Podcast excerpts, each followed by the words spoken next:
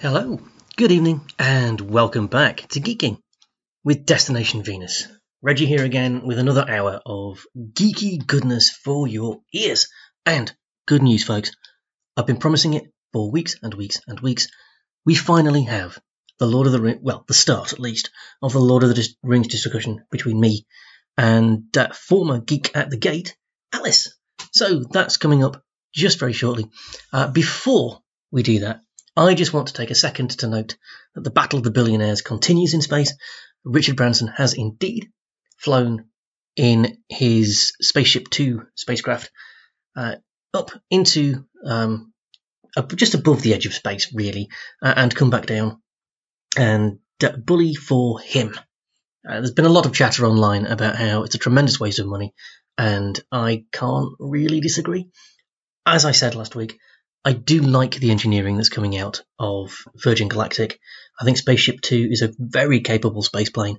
White Knight Two is a very capable launch vehicle, which I think probably will have commercial applications for putting satellites and such into low Earth orbit much more safely and much more cheaply than SpaceX can do it at the moment, and certainly more cheaply than NASA can do it at the moment. And I think that's a good thing. I think Branson's "Ooh, look at me, I'm in space" thrill ride approach sort of demeans what the engineers at his company are doing, and I think that's a shame. I think it's a shame that it's given the public the the impression that you know this is all just a billionaire boys club for laughs. It's much more important than that. So you know, I bully bully for Branson. I, I didn't like him before he did this. I still don't like him now. So there we go. I'm also a little bit jealous because, of course, if I had Branson's resources, I would have done exactly the same thing. So I'm a bit of a hypocrite too, but there you go. Anyway, a bit more talky talk after the uh, section of the discussion. I, I need to apologise for a couple of things. First of all, I talk too much, which is known. Um, also, we, we had a couple of issues. We were recording over Discord, which is a tried and tested technology here. We've used it for the uh, the D and D games that we played uh, on um, Geeks at the Gates. But I don't know. there- There's a couple of sound glitches that I wasn't able to fix in post. So hopefully you won't notice them. But if you do, apologies in advance.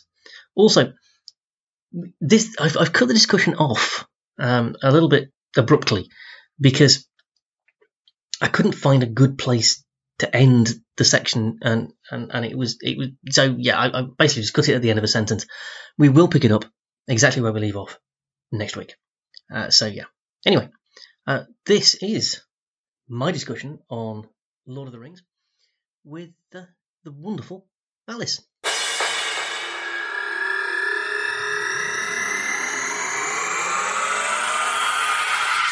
So I've been promising a discussion feature for several weeks now, and not not getting it sorted out. Finally, we have done it, and over the miracle that is the internet, I am joined by Alice. Alice, welcome back. Hi, Um, so I'm glad was, to be back. that was a really long pause. I thought for a second Discord had let us down. So, I say welcome back. This is actually the first time you've been on Geeking, um, but regular listeners will remember you from being probably one of the more prolific contributors to um, Geeks at the Gates back in its Dungeons and Dragons days. back back in its Who days as well. Oh, of course, yeah, back in the Who days. But Dungeons and Dragons is sort of more relevant here, I think.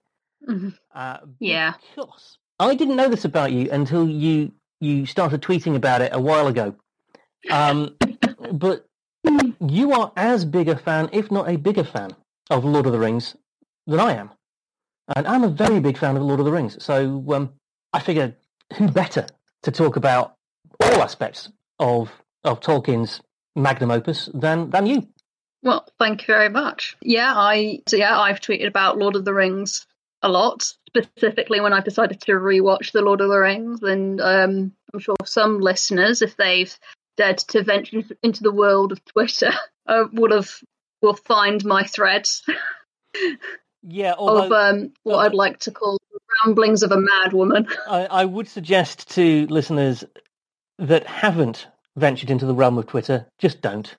It's probably it's probably too much of a hellscape these days. Mordor has nothing on Twitter.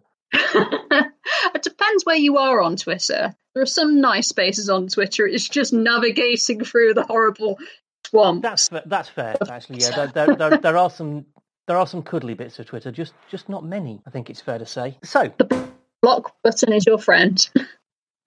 so we'll talk later about how I got into Lord of the Rings because I got into Lord of the Rings a long time before you did uh, because I am so catastrophically old. But you are what I would describe from where I'm standing as sort of a young person. So what what got you into Lord of the Rings? Because I, I don't like to work in stereotypes, Alice, but you are not somebody that most people would look at and go, oh, bet they like Lord of the Rings in the way that they might do if they looked at me.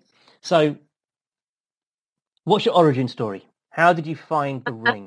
um, I got into Lord of the Rings because when Peter Jackson decided to produce a adaptation of Lord of the Rings, and somehow he was able to get it financed and was released in cinemas back when I was oh, this was the early two thousands, wasn't it? When it that the film was released, it was. My parents took me to the cinema, and that's how that story began, really. And like everyone else who saw the film, were just blown away by the magnitude of the world which is Middle Earth. So you started with the film version of Fellowship, is that right? Hmm. Yeah. Okay. They are really good films. I, I have to be honest. When hmm. when I heard that they were making them, I was a little bit skeptical for two reasons. The first is I didn't think you could do it well in live action because CGI, good CGI, the kind of CGI that is actually realistic, was still kind of new back then. I mean, this is over 20 years ago now. So I figured, oh no, it's going to look like a bad episode of Doctor Who. It's going to be loads of people in rubber masks. And the other reason I was skeptical was because at the time, the only thing of um, Peter Jackson's that I'd seen was Bad Taste, and I, I didn't I didn't see that the guy who had made Bad Taste was going to do a good job of Tolkien's work because I was I was a massive fan of the books, which will surprise nobody. So I was nervous, I have to say, um, but never been happier to be wrong in my mm. life. Um, I think anybody is when a beloved book series is being adapted adapted, aren't they? Yeah, I mean, I, I still I still kind of worry a little bit about any kind of adaptation of anything that I like. Mm. But Lord of the Lord of the Rings, struggling to think of a better adaptation. It's different from the books, but it's as good as the books. And unlike most adaptations, for me, it the things that it changes, I can see the reasons why they've been changed. And we, we might talk about some of those as we go on, but Mm.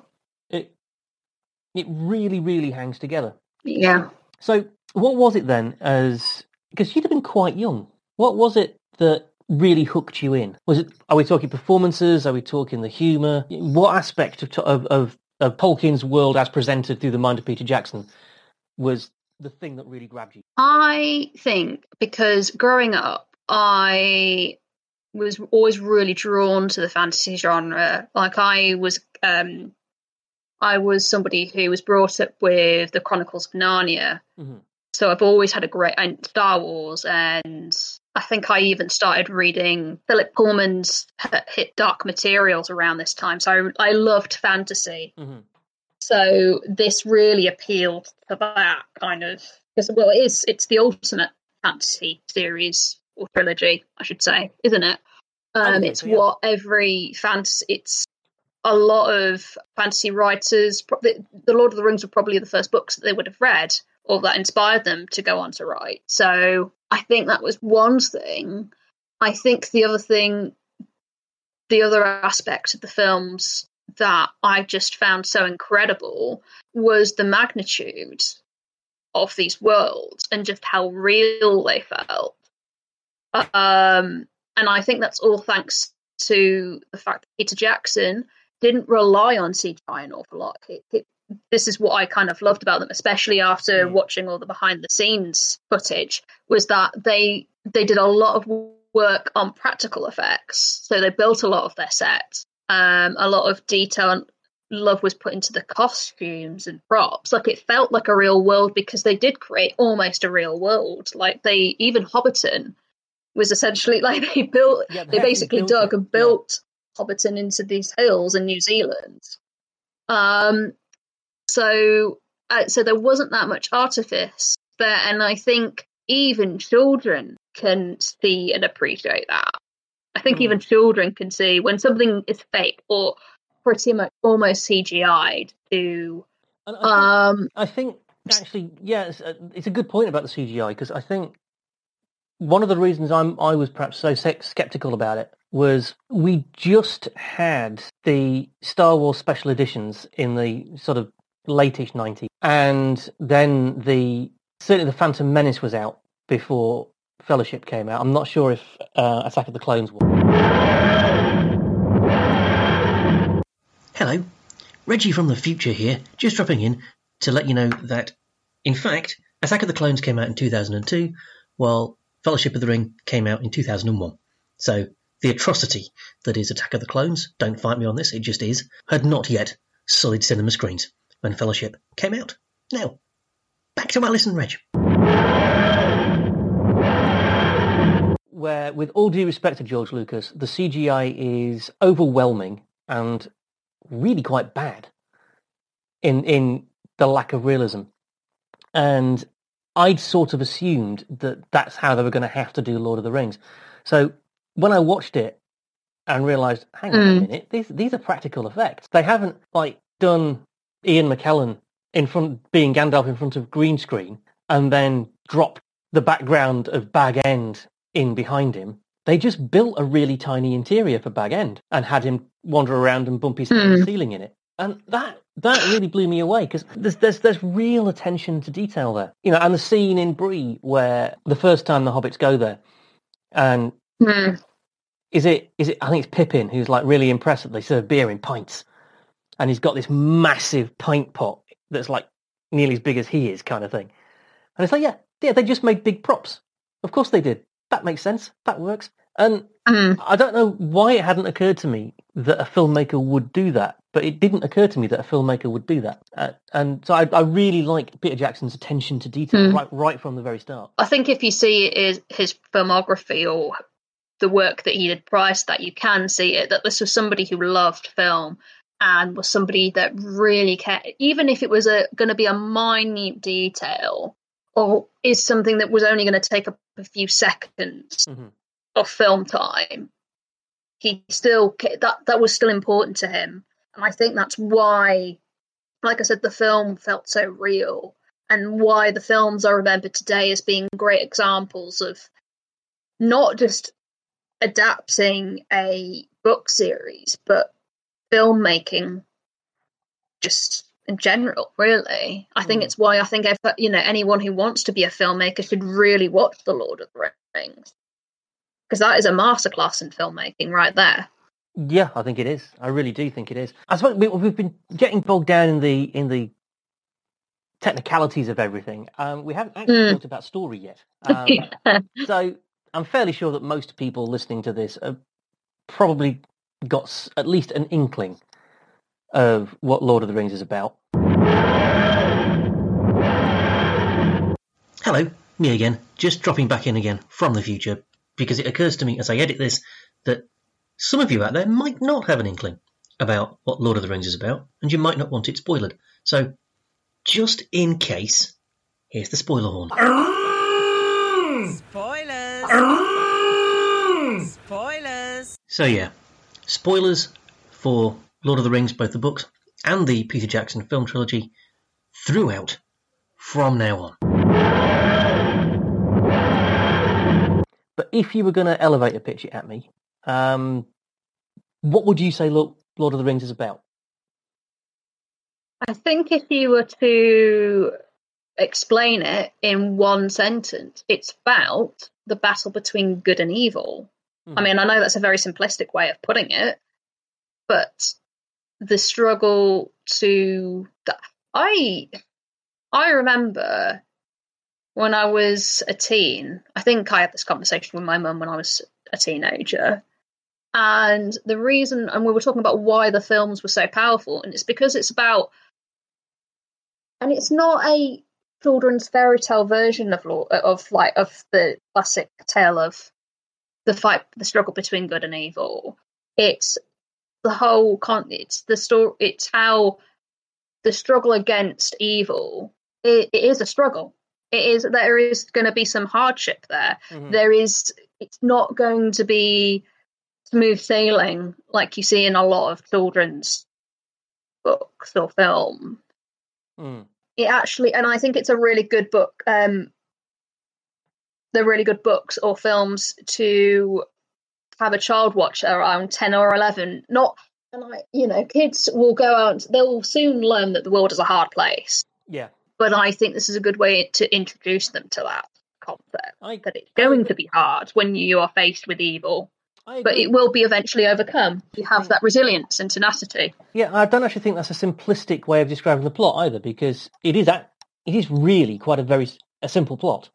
It has lots of Hmm. complicated twiddly bits in it, but the basic Yeah. is actually very simple. And um, I think that's part of its strength, um, because it's a story that we all recognise. Hmm. Because you know every culture has that story of of the little the little guy on the quest to take out the big bad that's threatening everything. You know, Hmm. uh, yeah, right from Jack and the Beanstalk to um, you know, in, in China they've got the Journey to the West, and and you know, there's so much of that in in culture all over. We all recognise the story, and by keeping the plot very simple, we're allowed to care, Hmm. to get to know about, and to care about the characters. By the end of Lord of the Rings, you know the characters very well, I think, because Tolkien spends so much of his time on characterization rather than on plot, if that makes sense. Hmm. So yeah, I, I, I think that very succinctly sums up the plot. Hmm. It, it is just the battle between good and evil. In story terms, obviously everything centres around the ring, which Bilbo Baggins, the Hobbit, Bilbo Baggins finds the ring in the Hobbit and doesn't know what it is, treats it like a party trick almost. It makes him invisible, and as far as he knows, that's all it does. In Lord of the Rings, Gandalf, who also appears in the Hobbit, figures out that is in fact it is in fact probably the most powerful weapon in, in the world. And Bilbo's too old, so his nephew Frodo and Frodo's friends set out first of all to take it to Rivendell, where the elves, uh, and from there it's decided that the ring must be destroyed, and they put a little party of people together to take the ring to the only place it can be destroyed, which happens to be in the evil Lord Sauron's home country. So they're literally taking the, the weapon back to the guy that is trying to find it again so that they can destroy it.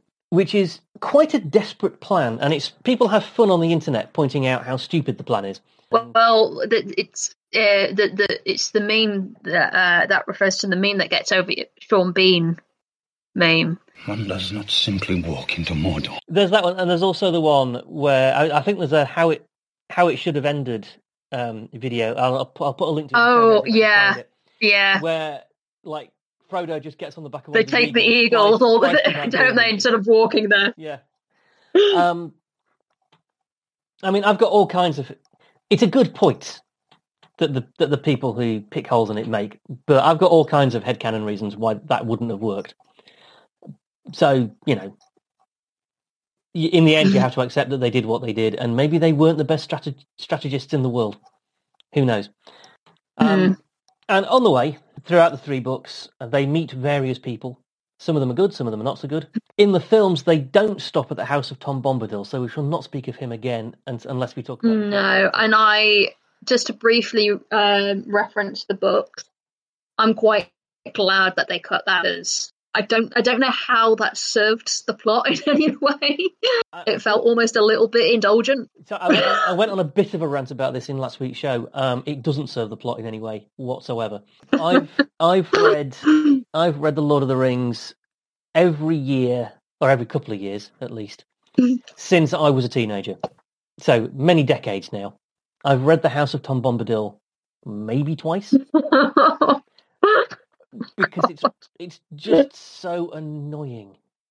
I'm sure Tom Bombadil's a lovely guy, but really, I don't need to know that his boots are yellow, and he will insist on telling everyone. what was that about? Uh, anyway, they meet various people, some good, some bad. Um, That- there's, there's That's another. That's another thing we can discuss once we get to the books. there is a, a sort of theme of falling kingdoms and collapsing empires in the whole thing. I mean, you've got uh, Rohan, which is ruled Hmm. when we first encounter the the Rohirrim. Um, Rohan is ruled by Theoden, who is a failing king who's fallen under the influence of um, a vile sort of Grand Vizier figure uh, called Grima, who is in the service of one of the bad guys. And Rohan is also a kingdom without a king whose steward is kind of descending into madness and despair to the great detriment. Do you mean Gondor? Yes, did I say Rohan? Yeah, I meant Gondor. Gondor is is Yeah, you said Rohan. Gondor, Gondor is, is like Rohan. Gondor is this once great kingdom, now ruled by uh, a, a failing leader. Gondor's lost its king to the great detriment of the people. And I've read lots of criticism of Lord of the Rings that's kind of tried to draw parallels between those falling empires and Gondor's eventual restoration as it gets its king back at the end of the story. I'm trying to draw parallels between that and what was going on with the British Empire at the time. Because, you know, Tolkien was uh, an old Victorian, really. You know, Tolkien was, you know, quite pro-Empire, quite, quite pro-British, uh, quite progressive in his views for the time. And we might talk about that too. But, you know, people have tried to sort of say, oh, you know, this is an imperialist work. It's, it's, it's saying that there should be, you know, that monarchy is the best system and, and, you know, we, we all need a, oh, we all need a, um, a king to come and save us because kings are better than everybody else. And, and I actually don't think that's what Tolkien's saying. I don't know. I, I, I don't. I don't get that impression at all from Tolkien. Actually, at all. It's I mean, he is he is quite focused in the in the the structure of the societies that he creates. He's quite focused on hierarchy, but I don't think that the message. Well, first of all, I don't think he's actually trying to get a message across here. I think a lot of people look at Tolkien and try and read. but then again, what society isn't built on some form of a hierarchy? Indeed. But I think also he's trying to he's built built a world which is basically medieval. And although Hmm. he, he wasn't a historian by training, he was good enough as a historian to know that medieval societies were hierarchical.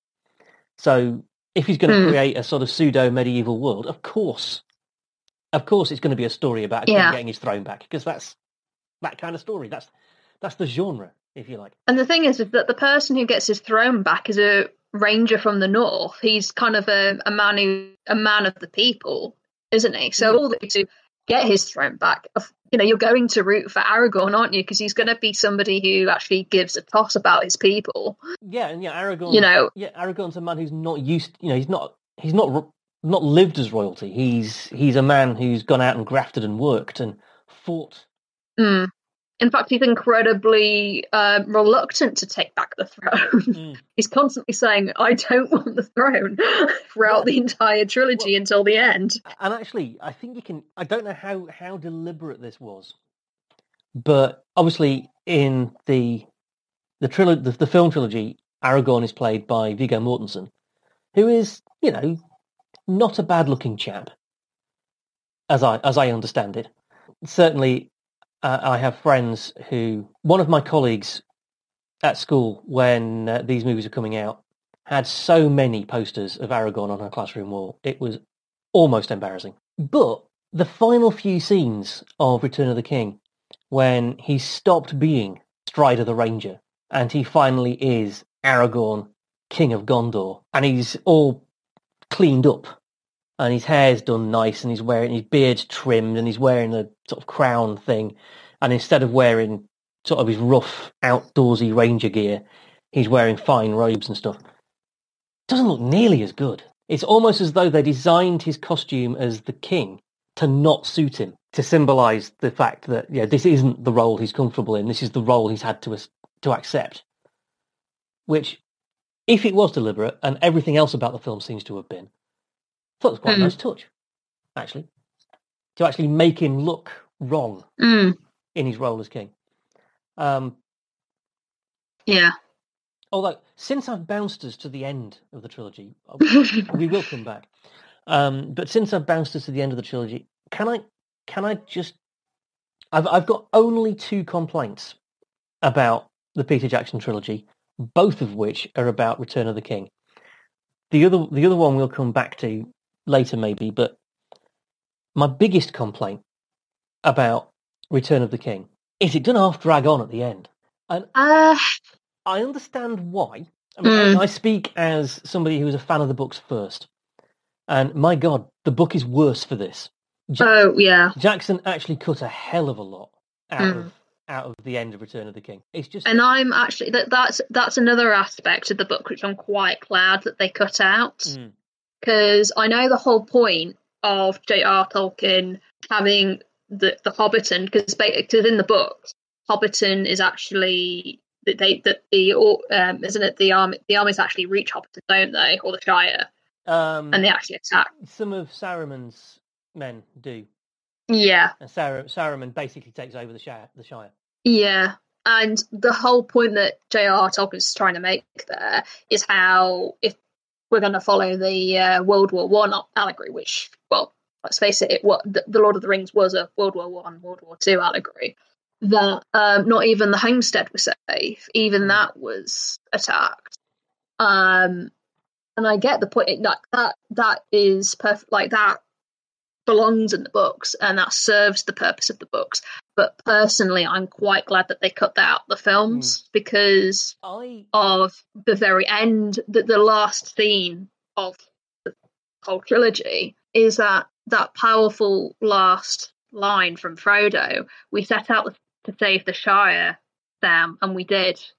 And i think if they had actually reached the shire i don't think that line would have yeah. the impact that it does so i'm quite glad that they cut it out I think that's fair, although I think I might be about to make you disagree with me on something. Because I'm glad they cut the Scouring of the Shire out of the movie as well. I just think they should have cut a hell of a lot more out. Because basically, in filmmaking terms, in, in pure oh, okay cinema terms, for me, you know the scene in Gondor where Aragorn is crowned and the he- having put on his crown, he walks down towards the hobbits who were standing at the end of the sort of sticky out bit of Gondor. There's a there's a great description. yeah Pictures in the show notes, folks. Um, and they bow. And Aragorn just Mm. says, My friends, you bow to no one. And everybody cheers. For me, that's the end of the movie. That's where it stops. Because everything that everything that comes after that is is stuff that happens after the end of end of the story that the film was telling, if that makes sense. Um, and I think because of the way we we're sort of conditioned to to watch film, we expect to get that that climax, and then the film's done. And in Lord of the Rings, in Return of the film Return of the King, you get that climax, you get that resolution of the thing that they set out to do, which was destroy the ring and return the king. That's that's that's what the film makes you feel is is going on. And they do that, and then we've got another twenty minutes of people talking about how sad they are. And I appreciate why that's there. And in the book I think it works. Although, again, I do think the book drags on a little bit as well. But for me, it doesn't work in the film, and I know that that means we would lo- we would lose that that wonderful last meeting between Sam and Frodo. But it would have made it a much more dynamic film. Is all I'm saying. I I have to say I disagree, and that's thought you might. mainly be- and I think it's mainly because those last twenty minutes are there to serve the end of the character arc for Frodo, because throughout the Return of the King for Frodo, he's constantly saying, "I have a feeling I'm not going to go. Um, I'm not going to see this again. I have a feeling I'm not going to be." You know, Mm. Sam's constantly going on for you know, oh, I need to save some food for the trip home. Um, and the thing is, again, going back to that final la- uh, line for Frodo, we set out to save the, the Shire, Sam, but not for me. And it's because that him bearing the ring has had such a it's had taken such a toll on him and this again actually this is this is something i was discussing in a separate thread in rela- um, response to how somebody kind of misunderstood the whole point of the ending frodo's ending. Mm-hmm. he is basically for me he represents all the soldiers that returned home. And once they returned home they had what was their you know the place that they saved completely changed how they saw it because of the things that they had experienced and the things that they had seen that place for them though yes they saved for, well, their home or for frodo the shire um but they've changed and they can't they just don't seem to have a place in it anymore because they were changed men Mm. so they couldn't go back home in their minds. Um, but there was still a hopeful or happy ending for Frodo because maybe perhaps they could find their home elsewhere. But they, because for, for them, because these were boys that went off to war, Mhm. um, that represents their innocence, their childhood. And they almost, it's, and it sounds sad, but it's almost like they don't belong there anymore but perhaps somewhere else could be their home, and hence why he went. Frodo left with Gandalf and Bilbo to um The West. the ha- is it the ha- no not the Havens. The Grey Havens, the um the West yeah. Because that could be where they found their peace. Wherever that may be even though it's not home where they grew up but they could find peace elsewhere. Um and I felt that that was incredibly poignant and beautiful.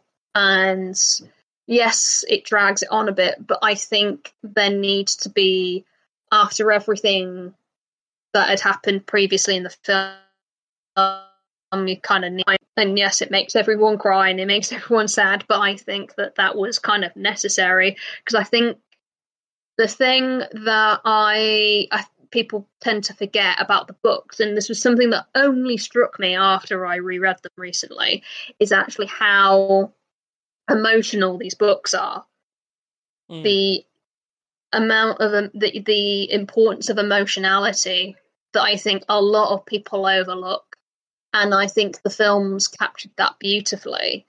And these, this is, and and I think that scene kind of that um is that that is is emblematic of how important emotionality is not just for the characterization but for the you know the themes that the films and the books explore and address and the the the whole the, the, the what the the films and the books are about Yeah.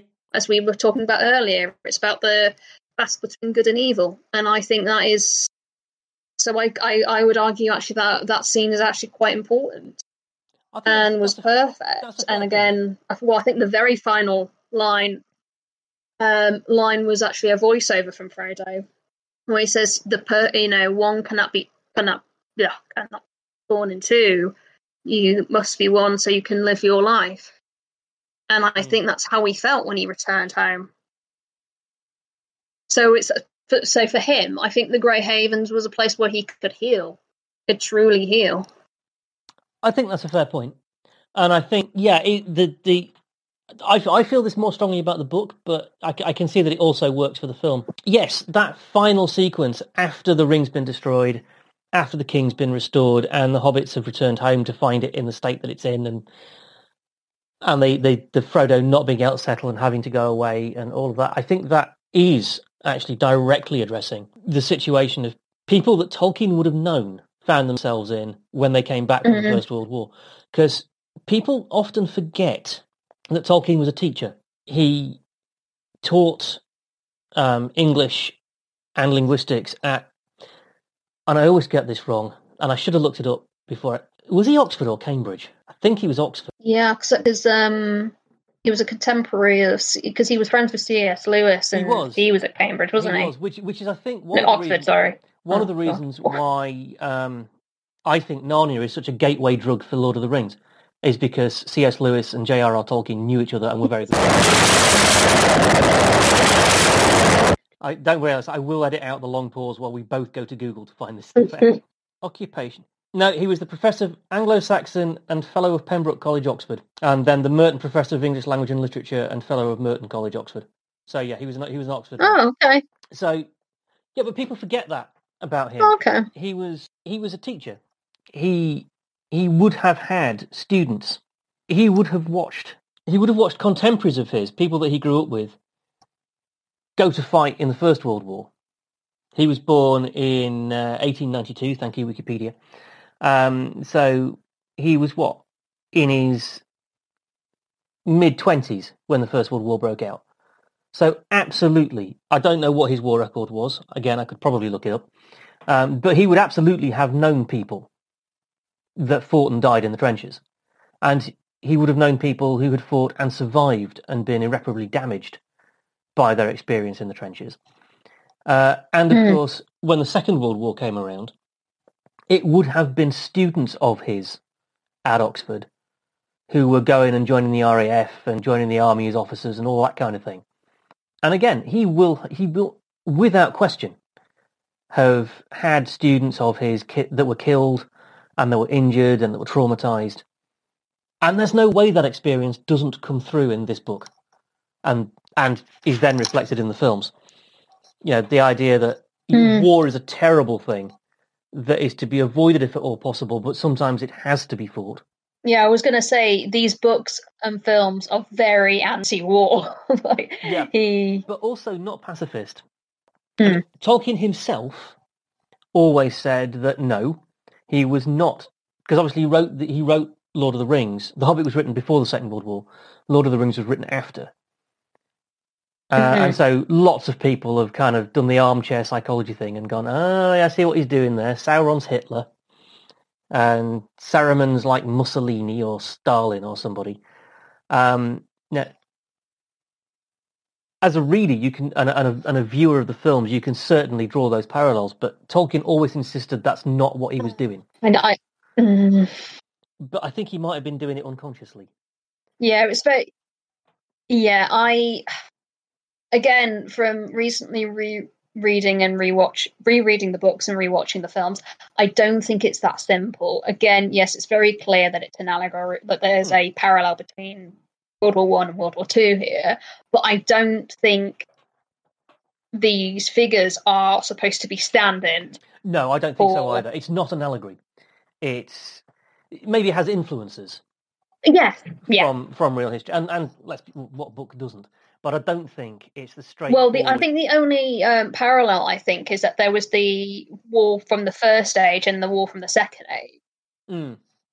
I think. Well, But, I so think- World War One, World War Two, but that's it. I think that's I think the thing, the thing to me, and this is probably just my reading of it. I think the thing that comes through in the story to me that I think might be an influence that Tolkien took from the Second World War is he makes it very clear through his characters they don't want to fight. They don't want to have to do this. They don't want to have to deal with Sauron. But they all recognize that it doesn't matter that they don't want to fight because this is a fight that has to be fought. And, well, yes. and if if you sit back and do nothing, then you will be destroyed eventually. There's no safety in staying at home. Hmm There are some threats you Which have is- to face. And I think Yeah, which is basically like look at what they had. You know, this is basically how World War Two started yeah, I, I think because they saw Hitler on the rise, and I, I, I think the and Britain had no choice but because they could see what was happening. and I think there are parallels. Well, it's more complicated than that, but yeah. Tolkien's a much cleverer writer. Than, it, it- it is more complicated than that, but I think that influence is there. That you know, the characters in the end all come to accept that yeah, we don't want to do this, but we don't really have any choice because the alternative is destruction. Um, and I think that might be a, an influence that came from Tolkien's experience in, with the Second World War. Mm. Whereas I think his view of the First World War was much, I was going to say much more negative. I, I don't mean that in the, in the sense that he had a positive view of the Second World War, uh, but I think he thought that the First World War was a waste that didn't need to have happened.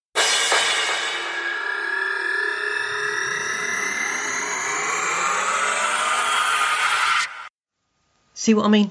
It does sort of stop a little bit abruptly, but we were about to get into something quite complex and considered as both of us kind of thrash our way through what we're actually thinking. Uh, so that you can look forward to next week. But my goodness, wasn't it nice to hear a voice on here that wasn't me? I know I enjoyed it, but still my still my show. So um, you've got me again.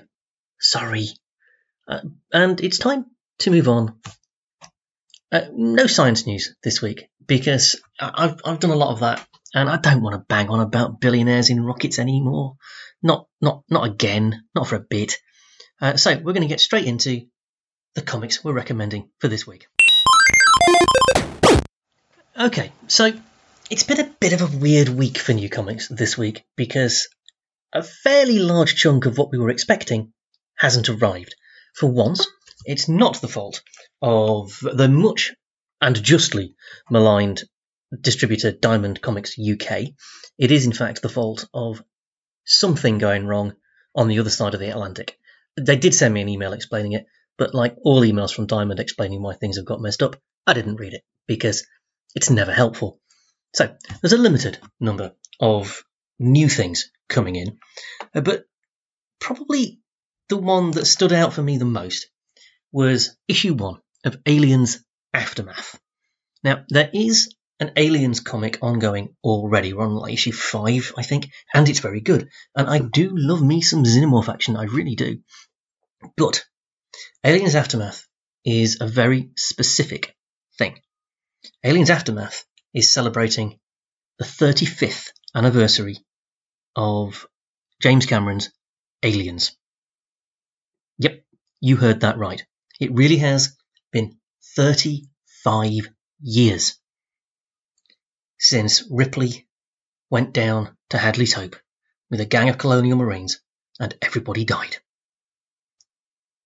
It makes me feel old too, but what can you do? Now, Aliens is one of my very favourite films. I actually prefer it to Alien, and that's not a ding on Alien. I love Alien too.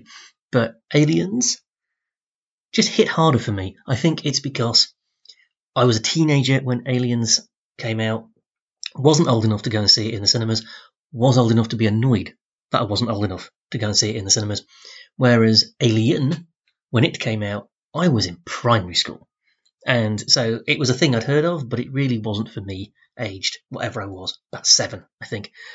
So Aliens was a movie that I really wanted to watch as a teenager.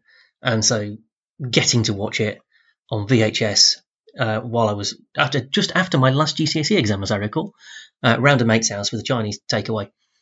It was like a big thing, and I've loved this movie ever since. I can quote whole chunks of it at you. I'm not gonna, don't worry. Um, so, fittingly, for the 35th anniversary of the movie, Aliens Aftermath, the comic, is set 35 years after Ripley and Hicks took off and nuked the site from orbit because it was the only way to be sure. Okay. One quote. Just one. I won't do any more. I promise. Any more and it'll be game over, man. Just game over. Okay. No, no more. Definitely no more. So it's been 35 years since the tragedy of Hadley's Hope. And it's been a mystery to the people of the world in which Aliens is set ever since. Because you can be sure that Weyland-Yutani didn't tell people what actually happened. And so people on Earth, they don't know what happened on LV 426. So a crew of investigative journalists are heading for LV426 to find out, determined to bring back the truth and find out what's going on at that bombed out nuclear crater. It's brilliant. It's absolutely brilliant. I cannot tell you how much I love this comic. It hits exactly the right tone and exactly the right note. It it feels genuinely like the sequel that Aliens should have had. Now, you say what you like about Alien 3, and, you know, seriously, say what you like about Alien 3, I'm never going to defend it. The only good thing about Alien 3 is Brian Glover, and that's only because Brian Glover is brilliant in everything he's in. Um, Aliens never got a decent sequel, and it, it's deserved it. The, the Aliens comics have always been pretty good. There aren't very many duffers in the comics. But this is a direct follow on from the, the story of Aliens. And it's it's a fitting continuation. I really enjoyed it. Can't recommend it high enough. If you like your sci-fi, this is great. Uh, it came out yesterday. Uh, in fittingly, again, the actual 35th anniversary of the original release of the film. So that was that was uncharacteristically well timed by Marvel. Uh, it's written by Benjamin Percy. Uh, it's penciled by uh, David Wachter. Uh, he does a fantastic job. Uh, and the whole thing, chef's kiss, as the young people apparently are saying. I don't know why, but the whole thing, just brilliant. Okay. Now, as I said, bit of a dearth of, well, new comics in general this week, but certainly a bit of a dearth of issue ones. So, my next comic of the week is a comic that's actually on issue five, but not. I'm not just making a pick of the week because I am enjoying the series, although I am. I'm making a pick of the week because it does something that um, I don't. I think I've. I haven't wanted to see this since the late '80s, but now I've got it. I realise that I've been missing it since the late '80s. If that makes sense. If you've read Batman Year One, you will know that it finishes with James Gordon, a police lieutenant James Gordon, as he was then, having a little internal monologue about how having the Batman around might be quite useful, and how things are going crazy, and how the current crisis is um, some guy in a clown suit threatening to poison the Gotham Reservoir. Now, they've never told that story. It was just the way Year One ended, and honestly, I've never really thought about it since. It was a, a nice way to say, oh, you know, he's like here, here's here's the Joker coming. You know, the whole madness that Gotham was going to become is just starting. Batman arrived just in time. You know, nice bit of narrative stuff. But now, in the Joker issue five, they've told that story. This is the story of the Joker's very first night in the Arkham Asylum for the criminally insane. It's after he's tried to poison the reservoir. He's been placed in Arkham, awaiting trial, and uh, Detective Lieutenant James Gordon realizes that this is no ordinary inmate, and that this really is something special, something dangerous, something unusual. This really is a sign that things are about to change in Gotham forever and for the worst. And again, it's really, really well done. This kind of sort of retconning, backwards looking, fitting things into old continuities approach doesn't always work. And you've got to be very, very careful if, if you go down this route as a comics creator. Here, I think they've genuinely pulled it off. It, it's not that we're going to get any insight into the Joker's character because there's no insight to be had into the Joker's character, really. That's sort of the point. Um, and, you know, I, I, as somebody who's worked uh, uh, in and around mental health in the past, I do still always have this little issue with Batman villains in particular. And I, I don't like that, you know, all of Batman's villains end up in an asylum, I as though mental health issues turn you into some kind of raving criminal lunatic, because they don't. But that is a part of accepted Batman mythology now. It's the way it is.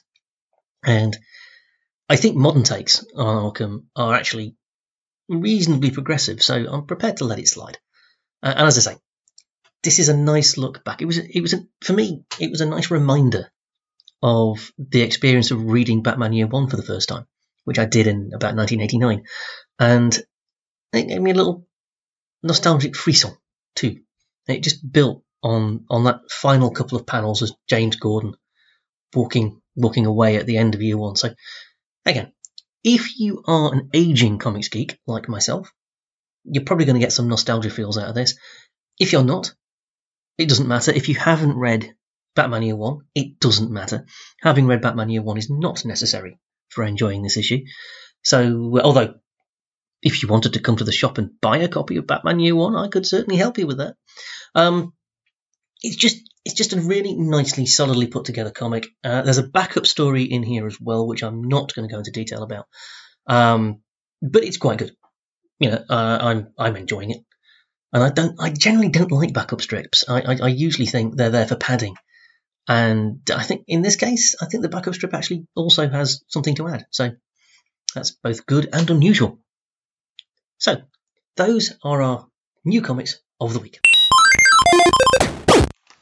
Okay, so since I don't have a whole bunch of comics to talk about, and not everybody listening to this likes comics anyway, although I can try and persuade you that you're wrong about that, I want to branch out into other entertainment media for a little bit because I haven't talked about podcasts for ages. And as listeners on HCR will know, um, there is a podcast version of this very show. Uh, listeners to the podcast version of this very show also know that because they're listening to the podcast version. Yeah, I probably didn't need to say that, but hey, um, and I, I love podcasts. I was an early adopter. Um, I got an MP3 player relatively early on in the craze. I don't listen to music, so I was looking for spoken word podcasts, and my goodness, I found a bunch. And I've been listening to podcasts pretty much all the time ever since. If you see me with headphones on, I'm not listening to music. I'm listening to a podcast, um, either a, a, a science-based podcast or a comedy podcast or a story, because I I do love audiobooks, and podcasts are brilliant for telling stories in that way. One of the first I came across, not the first, but one of the first I came across, was a podcast series called Playing for Keeps by a writer called Mur Lafferty. It was ages ago. It was, I think, maybe 2006. Might have been 2007, but it was it was a long time ago, and I loved it. And I don't know what prompted me, but out of sort of slightly nostalgic feels, earlier this week, I had a look to see if it was still available, and it is.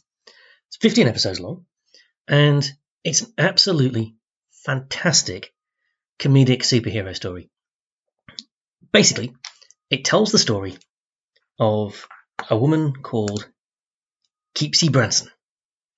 Now, Keepsy lives in Seventh City, which is the birthplace of superpowers. It's where the academy that trains the superheroes and indeed creates the superheroes is based. Now, Keepsy isn't a hero. Neither are any of her friends. Because although they do have powers, they're not powerful enough for the heroes to consider working with them. They've been, you know, Keepsy was kicked out of the academy for being too weak. And Keepsy and her friends have an uneasy relationship with the, heroes because they think the heroes are a bunch of arrogant idiots. She doesn't like them. She doesn't trust them. But like everybody else in Seventh City, she has to live with them. And she has to make sure that she doesn't use her powers in a way that contravenes the strict laws that govern non licensed powered people in Seventh City. Now, Keepsy has a very interesting power. Basically, you can't steal from Keepsy, that's why they call her Keepsy. If she owns something, it is hers. you cannot take that thing away from her unless she gives it to you. That's her power. And that's a power that the Academy said was useless. But one morning, as Keepsy is making her way to work at the bar she owns, she gets caught up in the middle of a fight between the superhero's palace and White Lightning and the villain Doodad, master of machines. In that fight, she's taken hostage by Doodad and rescued by White Lightning, who is mean to her. But Doodad slips something into Keepsy's pocket, something that it turns out everybody wants. It's a great story. Um, as it goes on, we learn all kinds of things about the villains and the heroes and where they're from and what the motivations are, but mostly we get to know the characters that frequent Keepsy's bar. We get to learn about Keepsy. And we get to learn that just because something doesn't appear significant doesn't mean it actually is insignificant. So there's a lot of of humour and it's, it's it's one of Mur Lafferty's earlier works. Um, I think she's a better writer now than she was then, but this is still a hugely entertaining thrill ride of a story, which I cannot recommend highly enough. It's just brilliant. It really, really is. Uh, links uh, to the download site in the show notes. Uh, please enjoy some superhero goodness in your ears. And that is just about it for this week. Before we go, though, I do just want to mention Free Comic Book Day. I don't do ads for the store on here very often, and this isn't really an ad because I'm not trying to sell you anything. I'm trying to give stuff away.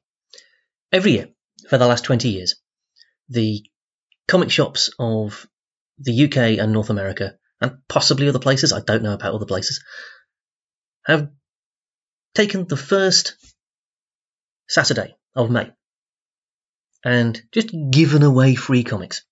The publishers produce special edition comics for this very purpose, and we just give them away. No purchase necessary.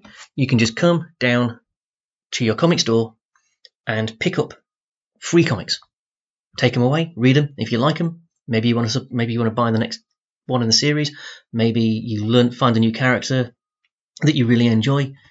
Maybe you read it and think, "Ooh, glad I didn't pay for that." But either way, it's a way to find out about new stuff, new comics that you haven't read before, or even to read comics risk free for the first time to see if you just like comics. Now, obviously, last year there was no free comic book day. We were kind of shut in May. This year, we were also shut in May. But we're not letting that stop us. Our comeback will be bigger than our setback. Free comic book day this year is on August the 14th. That's Saturday, August the 14th. I will have free comics to give away to anybody who wants them as long as stocks of the special edition free comic book day comics last. All you have to do is come down on August the 14th, have a look at what's available, and decide if you want to take anything away with you. No purchase necessary, no catch. The only thing I would ask is that you don't take more than one of anything, and you don't take anything you don't think you'll enjoy. Leave that for somebody who will. That's all I ask. So pencil that into your diaries. In fact, no, don't pencil it in. Write it in with a permanent sharpie. And I look forward, hopefully, to seeing many of you under the stairs at the Everyman Cinema on August the 14th. Just to pick up some free comics. If you happen to buy something while you're there, I will really enjoy that. But no pressure and no purchase necessary. So that's it. All that remains is to tell you that the Geeks at the Gates is proudly produced in Yorkshire and is a copyright feature of Venus Rising Media. We will see you next week with more stuff on Tolkien and Lord of the Rings and more geeky stuff besides. Until then, be kind to yourself, be kind to everybody else until we meet back here again. Just to go geeking.